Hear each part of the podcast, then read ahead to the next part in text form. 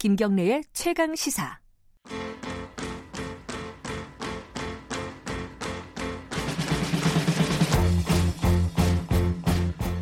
우리 사회의 중요한 이슈들을 진보의 시각으로 들여다보는 진보의 향기 시간입니다. 어, 장하준 영국 캠브리지대 교수 인터뷰 관련된 얘기를 오늘 조금만 더 해야겠네요. 좀 내용은 좀 다르겠지만요. 장하준 교수가 재벌 대타협론을 뭐 예전부터 주장해 왔던 부분인데 다시금 이제 언론사에서 좀 꺼내고 있죠. 어, 이 재벌 대타협, 그러니까 재벌을 어떻게 할 것인가, 개혁을 어떻게 할 것인가, 이거는 우리의 지금 뭐 문재인 대통령의 국정 어, 뭐 과제이기도 하고 그런데도 제대로 잘 안 되고 있다는 목소리도 있고요.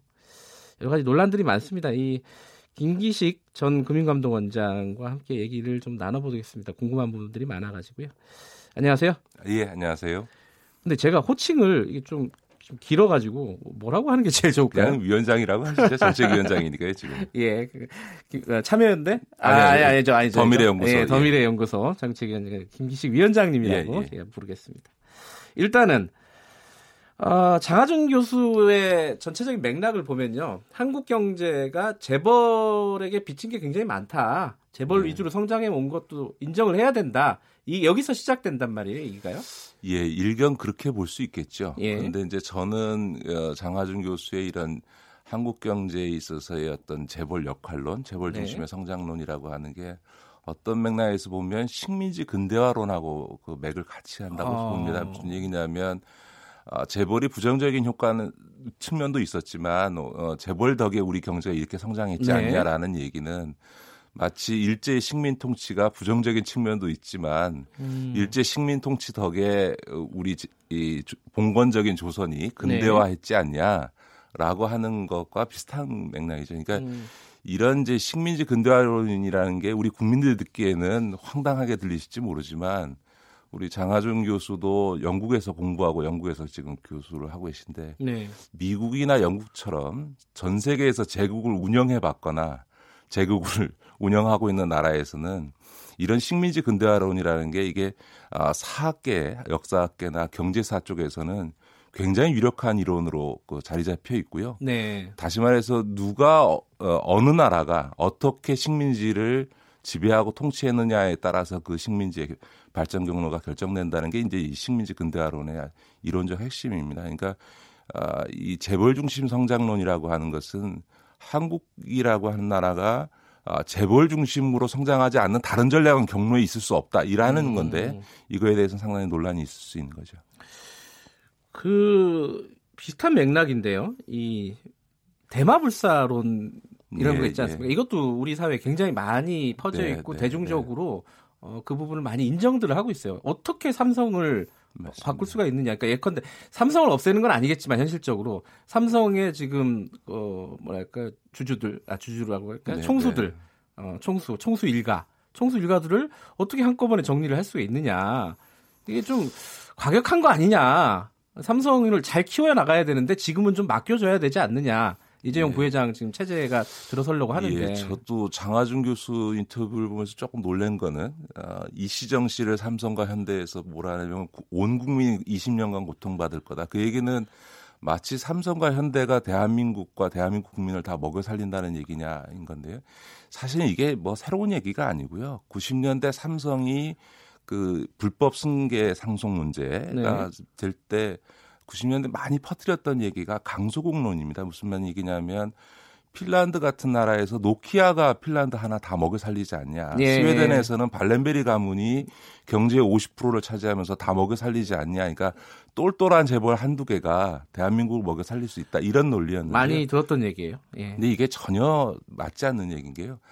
핀란드가 노키아가 진짜 엄청난 역할을 한 건 맞지만 핀란드 인구가 400만입니다. 네. 스웨덴 발렌베리 가문이 경제의 50%를 차지한 적이 있지만 스웨덴의 인구 규모가 900만입니다. 예.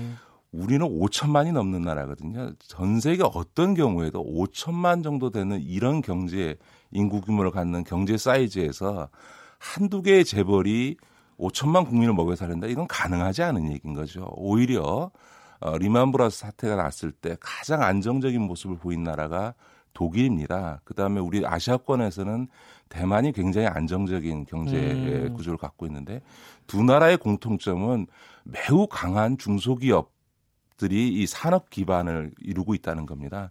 그런 점에서 보면 재벌 몇 개 잘 키워서 대한민국 먹고 사는 문제를 해결하자 해결할 수밖에 없다라는 얘기는 저는 우리 규모의 경제 사이즈에서는 전혀 타당하지 않은 얘기다. 삼성이 작년에 60몇 조, 예. 그 재작년에는 50몇 조 넘는 정도의 이익을 남기지 않았습니까? 그렇게 삼성은 엄청난 이익을 얻었지만 우리 국민들의 먹고 사는 문제가 좋아졌냐? 안 좋아지는 거죠. 이게 바로 한두 개의 재벌로는 먹고 살 수가 없는 우리 한국 경제의 규모를 얘기해 주는 거라고 생각합니다. 그럼 비중으로 봐도요. 삼성 현재 삼성 현대 뭐 이런 대기업들 재벌들의 비중이 우리 국민 경제에서 어, 높 높다 지나치게 높다 이렇게 보시는 건가요? 지금 뭐, 어, 이 재벌, 특히 예. 10대 재벌, 또 좁게 보면 5대 재벌이 한국 경제에서 차지하는 비중은, 어, 지나치게 높지요. 어, 음. 그러나 그렇다고 해서 이, 이 재벌들의 어떤, 어, 규모를 줄여야 되는 그게 아니고, 예. 지금 재벌들도 잘하게 하고, 예. 문제는 그거를 뒷받침하고 산업의 기반을 만, 튼튼하게 해줘야 될 중소기업이 같이 성장하지 못하고 중소기업은 몰락해 가는데 수출 대기업만 엄청난 이익을 갖고 있는 이런 어떤 기업 생태계에 있어의 양극화라고 하는 것이 네. 한국 어떤 경제 구조에서 굉장한 취약점이 되고 있고요. 네. 수출 대기업 몇 개가 아까도 말씀드렸던 것처럼 몇십 조씩 이익이 난다고 하더라도 국민들의 먹고 사는 문제를 해결할 수 없기 때문에 다수의 고용과 또를 차지하고 있는 이런 중소기업 부분에 있어서의 어떤 발전 없이는 우리 국민들이 느끼는 이런 어떤 어려움들이 해결되기 어렵다 이렇게 보는 거죠. 이번에 장하진 교수 중앙일보 인터뷰에 보면요. 구체적으로 삼성과 관련해서 이런 얘기를 했어요. 이게 현실성이 있다고 생각해서 어, 얘기를 한 건지는 잘 모르겠지만 어쨌든 인터뷰는 이런 말이 있습니다. 삼성 상속세를 왜냐하면 이게 세습할 때마다 네. 문제가 되니까 네. 아예 그냥 상속세를 주식으로 국민연금에 기탁을 하게 하고 대신에 세율을 60%에서 25%로 깎아주자. 그리고 그 재원을 가지고 뭔가 좋은 데 쓰면 되는 거 아니냐. 이런 얘기를 했어요. 이거 어떻게 보십니까, 이거? 첫 번째는 불가능한 얘기를 하신 거고요. 예를 들어 세금은 국가에 내는 거고요. 예. 국민연금은 보험료로 조성되기 때문에 세금으로 낸 어, 주식을 국민연금에다가 넣는다는 건 불가능한 얘기인 거고요. 더군다나 두 번째는 어쨌든 간에 60%의 그 상속세를 25%로 깎아주자는 거 아닙니까? 예. 그 깎아서 주식으로 낸다 하더라도 지금도 주식으로 그 낼 수 있습니다. 몰락할 예. 수 있습니다. 세금을. 근데 어쨌든 4, 35%의 세금을 깎아주자는 건데 그렇게 예. 따지면 어, 이건희 회장이 지금 재산 규모로 보면 이재용 씨는 수조 원의 세금을 절감하게 음. 되는 거죠. 그런 점에서 어, 조세 형평성의 차원에서도 맞지 않다. 현실적으로도 가능하지 않다.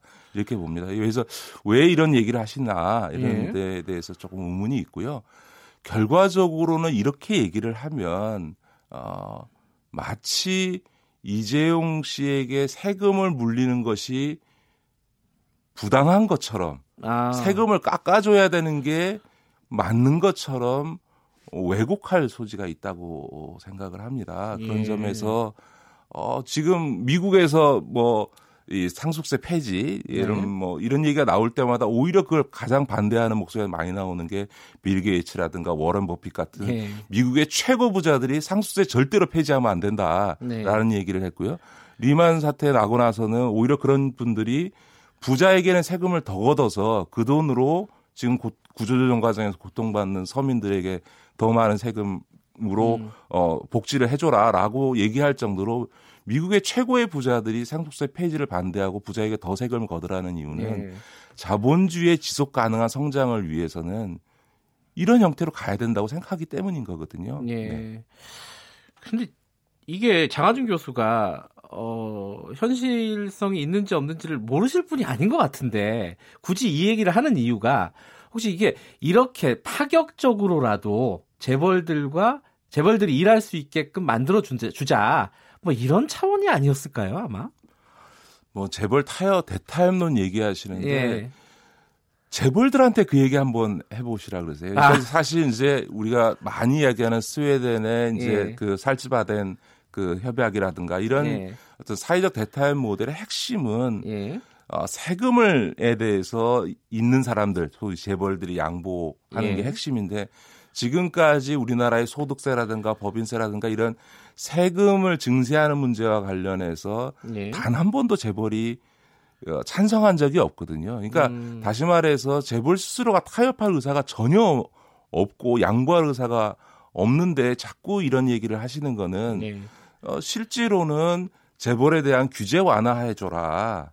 아, 상속세 깎아주고 어, 재벌의 경영권 지켜주고 해라라고 하는 어, 소위 이제 친재벌적인 어떤 이데올로기만 예. 남게 되는 것이기 때문에 아, 저는 장하준 교수가 한국 사회 현실을 음. 잘 어, 파악하고 계시지 못한 거 아닌가 이런 생각합니다. 근데 이제 상속세 얘기가 나와서 여쭤보면요. 지금 이제 아까 말씀하셨잖아요. 미국 같은 데서 상속세를 뭐 폐지하자 그러면은 이제 뭐 빌 게이츠 같은 사람들이 반대한다. 예, 예. 근데 우리나라에서도 상속세를 좀 낮추자는 얘기들은 꽤 나오고 있어요. 네. 이제 기업들 중심으로 해서요.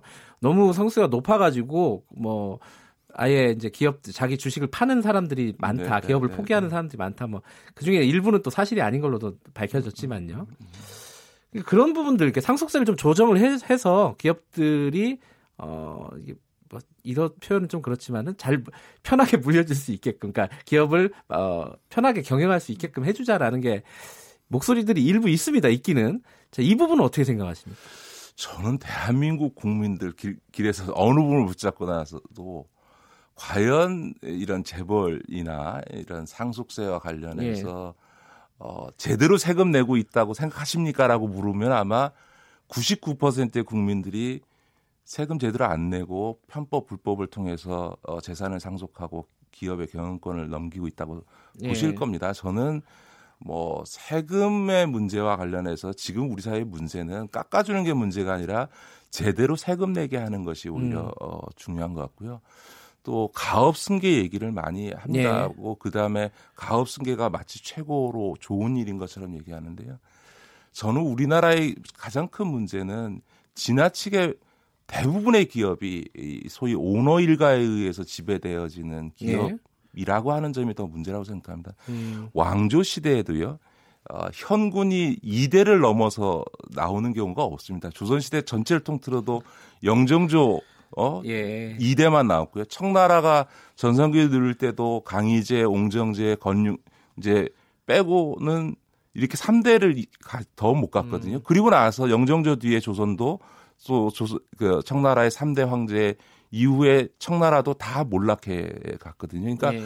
재벌이라고 해서 이게 뭐 3대, 4대, 5대까지 갈 때 계속 어 소위 경영 능력이 있는 어, 자손들이 경영을 할 수 있을 거냐? 왕조 시대에도 불가능했던 일이 가능하겠습니까? 그런 네. 점에서 가업 승계를 이렇게 그 저는 다 좋은 거라고 볼 수는 없다고 생각을 네. 하고요. 한번 예를 들면 이런 겁니다. 지금 삼성이 먹고 살고 있는 게 지금 반도체 때문에 지금 이제 크게 이익을 남기고 네. 있지 않습니까? 근데 그 반도체 투자를 이재용 회장은 아니고 더군다나 그 아버지 이건희 회장도 아니고 창업주인 할아버지 이병철 회장이 25년 전에 투자해 놓은 게 지금 와서 이렇게 엄청난 이익을 내고 있는 거거든요. 근데 25년 전에 할아버지 이병철 회장이 결정했던 반도체 투자 이후에 지난 20년 동안 신수종 사업 그렇게 얘기함에도 불구하고 반도체를 넘어서는 투자를 못 하고 있습니다. 이게 바로 창업자 세대들이 갖고 있는 기업가로서의 능력에 비해서 후손으로 음. 가업 승계될수록 과연 이 정도의 기업을 능력 운영할 만한 경영 음. 능력이 있느냐라는 예. 것에 대한 회의를 갖게 하는 대표적인 어떤 사례죠. 그러니까 그런 재벌들 경영 능력이 검증되지 않은 어, 후계자들이 경영을 하게 되는 이런 상황들을 좀 이제 개선을 해야 된다는 말씀이신데요. 그게 이제 결국은 이제 재벌 개혁 중에 하나 아니겠습니까? 그런 구체적인 강론에 대해서는 앞으로 차근차근 계속해서 얘기를 나눠보도록 하겠습니다. 오늘은 여기까지 듣도록 하겠습니다. 고맙습니다. 네, 고맙습니다. 김기식 전 금융감독원장이었습니다. KBS 일라디오 김경래 최강 시사 듣고 계신 지금 시각은 8시 44분입니다.